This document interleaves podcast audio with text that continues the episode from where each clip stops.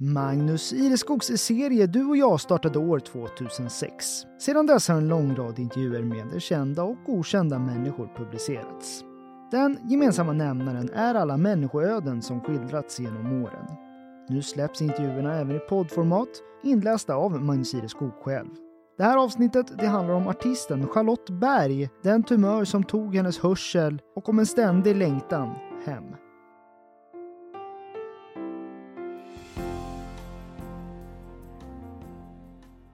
En hjärntumör tog hörseln från Charlotte Bergs ena öra när hon var 25. Först trodde jag allt var kört, berättar hon i en intervju om såväl musiken som ensamhet och saknad från våren 2022. Nej, den här artikeln handlar inte primärt om hennes hörsel, men låt oss ändå börja i den ändan. För den där tumören innebar såklart en betydande förändring i livet. Inte minst som musiken alltid varit hennes väg under uppväxten i Gröttlingbo och alltjämt idag där hon bor i Skärmarbrink, Stockholm. Charlotte som slog igenom med sitt band Charlies Magazine i tidigt 00-tal och som under några år kom att jobba med några av EMI-stallets största artister. Idag är hon musikpedagog i Svenska kyrkan Tyresö församling. Vi kommer till allt det där så småningom. Men alltså, vid en röntgen på Södersjukhuset hösten 1997 upptäcktes en 4 cm stor godartad tumör på balans- och hörselnerven. Hon hade då, samtidigt som hon pluggade till musiklärare på Musikhögskolan, under dryga året haft periodvis huvudvärk och stickningar i ansiktet. Ibland svartnade allt. En gång somnade hon i biofåtöljen med Gilbert Grape på duken. Överkänslig för ljud kunde hon, när det var som värst, inte ens bläddra i en tidning. Det skrek i huvudet. Och när de upptäckte den där tumören, säger hon, allt kändes som misslyckat. Jag är ju musiker. Öronen är bland det viktigaste jag har. Det var tufft. Men det var ju inte livshotande och det är jag glad för. Och trots allt hade jag ju 2 öron så allt gick inte förlorat.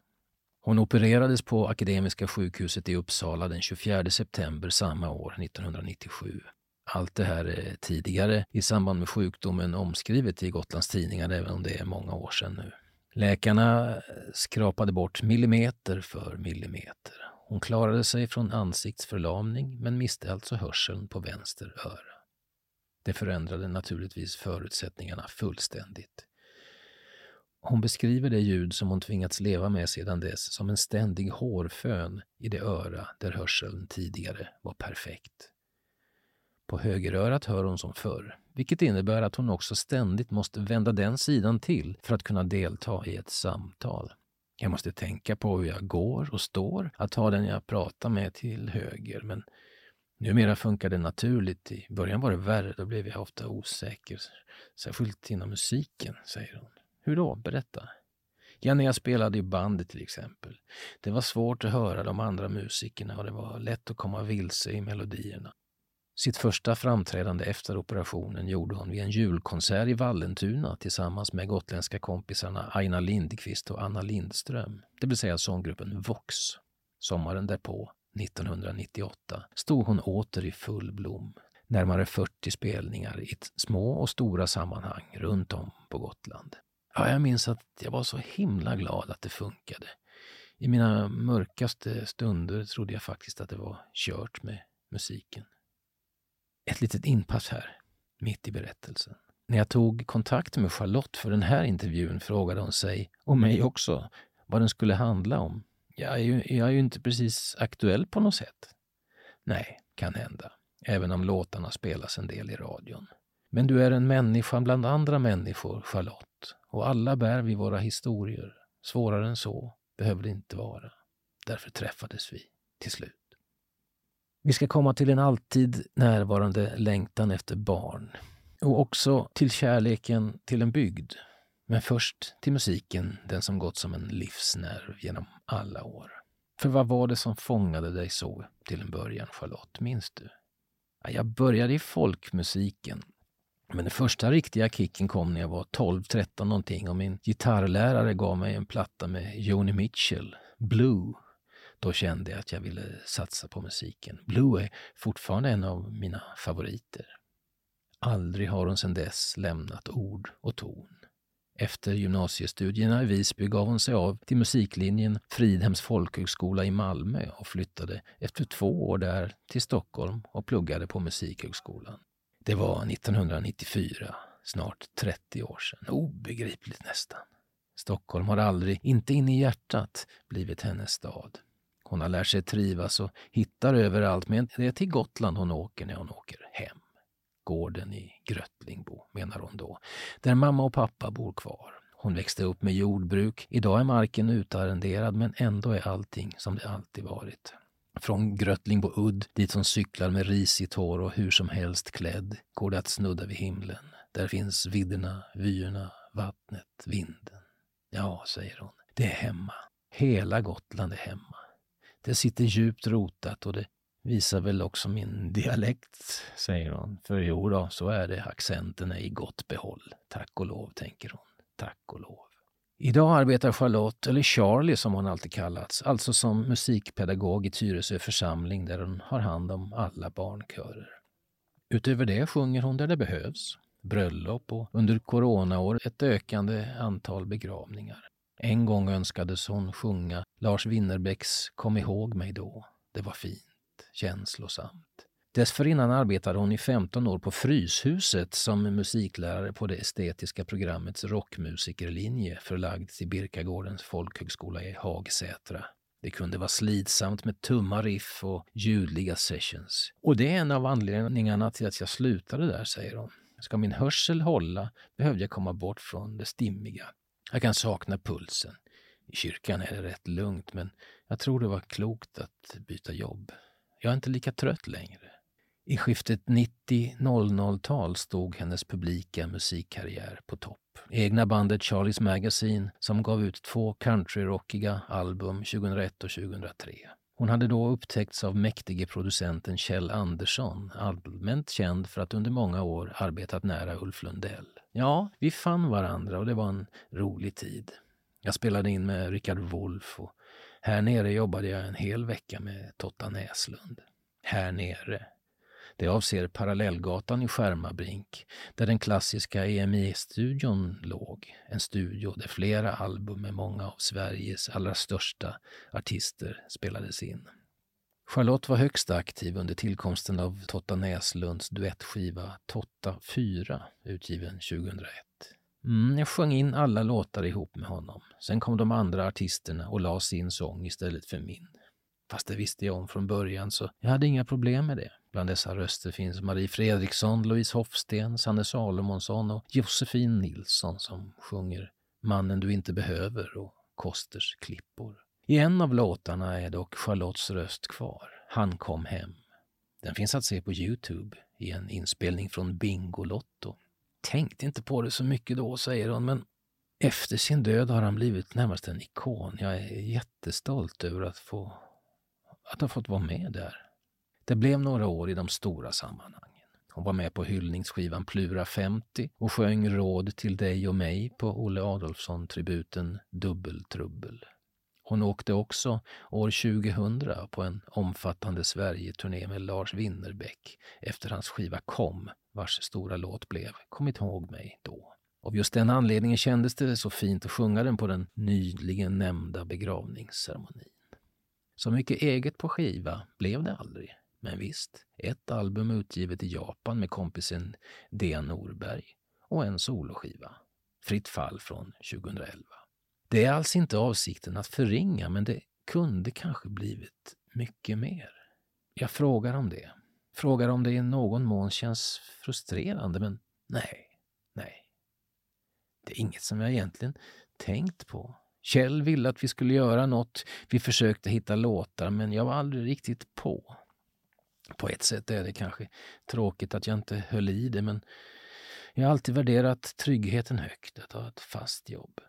Så lite ånger finns, kan jag skönja det? Ja, lite. Men vad hjälper det nu? Jag gjorde så mycket ändå och jag är stolt över det jag var med på. Och det ska du ju vara. Ja, jag tycker det. Och jag känner att jag vill spela in mer. Kanske inte hela album, men sånger. Det hoppas jag komma igång med. Gjorde så mycket ändå, säger hon. Jo då. Har du ingen aning så häng med ut i världen en sväng. Som medlem i svenska ABBA-tributbandet The Visitors gjorde hon under 10 års tid från 2005 och framåt 3-4 USA-turnéer per år kombinerat med det lärarjobb på Fryshuset som hon då alltså hade. Och det är inga småsvängar det handlade om. I 28 delstater har hon spelat med The Concert A Tribute to ABBA. 3 gånger har hon fyllt Hollywood Bowl i Hollywood, 15 000 i publiken. Och det är såklart enorma upplevelser, säger hon. Tributband är stort i USA. Skulle vi spela på Friends skulle inte en människa gå dit. Ja, inte jag i alla fall, skrattar hon, Charlotte. De senaste åren har hon hållit sig i Sverige. Trött framförallt på resandet. Att direkt efter hemkomsten lära ut rock'n'roll på Fryshuset, det tog på orken. Men nu börjar jag bli lite sugen. Skulle vara kul att komma iväg igen och ABBA-febern verkar aldrig avta. Här är hon nu alltså, Charlotte, i Skärmarbrink, gröna tunnelbanelinjen, 6 stationer från T-centralen. Det är kväll när vi ses. På spåren gnisslar tågen. Från sin balkong hör hon stadsbruset med sitt friska öra. Där ser hon ut över taken i Johanneshov och Hammarby och där borta Globens vita boll, den som numera heter Avicii Arena. Själv bor hon i pensionat Avicii, så kallar hon det, för många kommer att hälsa på. Jag har ett öppet hem. Massa kompisar inom musiken som kommer till Stockholm bor hos mig. Jag vill ha det så. Jag har många fina och nära vänner. Men även om det inte gått någon nöd på henne under pandemins tyngsta stunder. Jag har haft det bra. Jag har haft ett jobb att gå till, säger hon.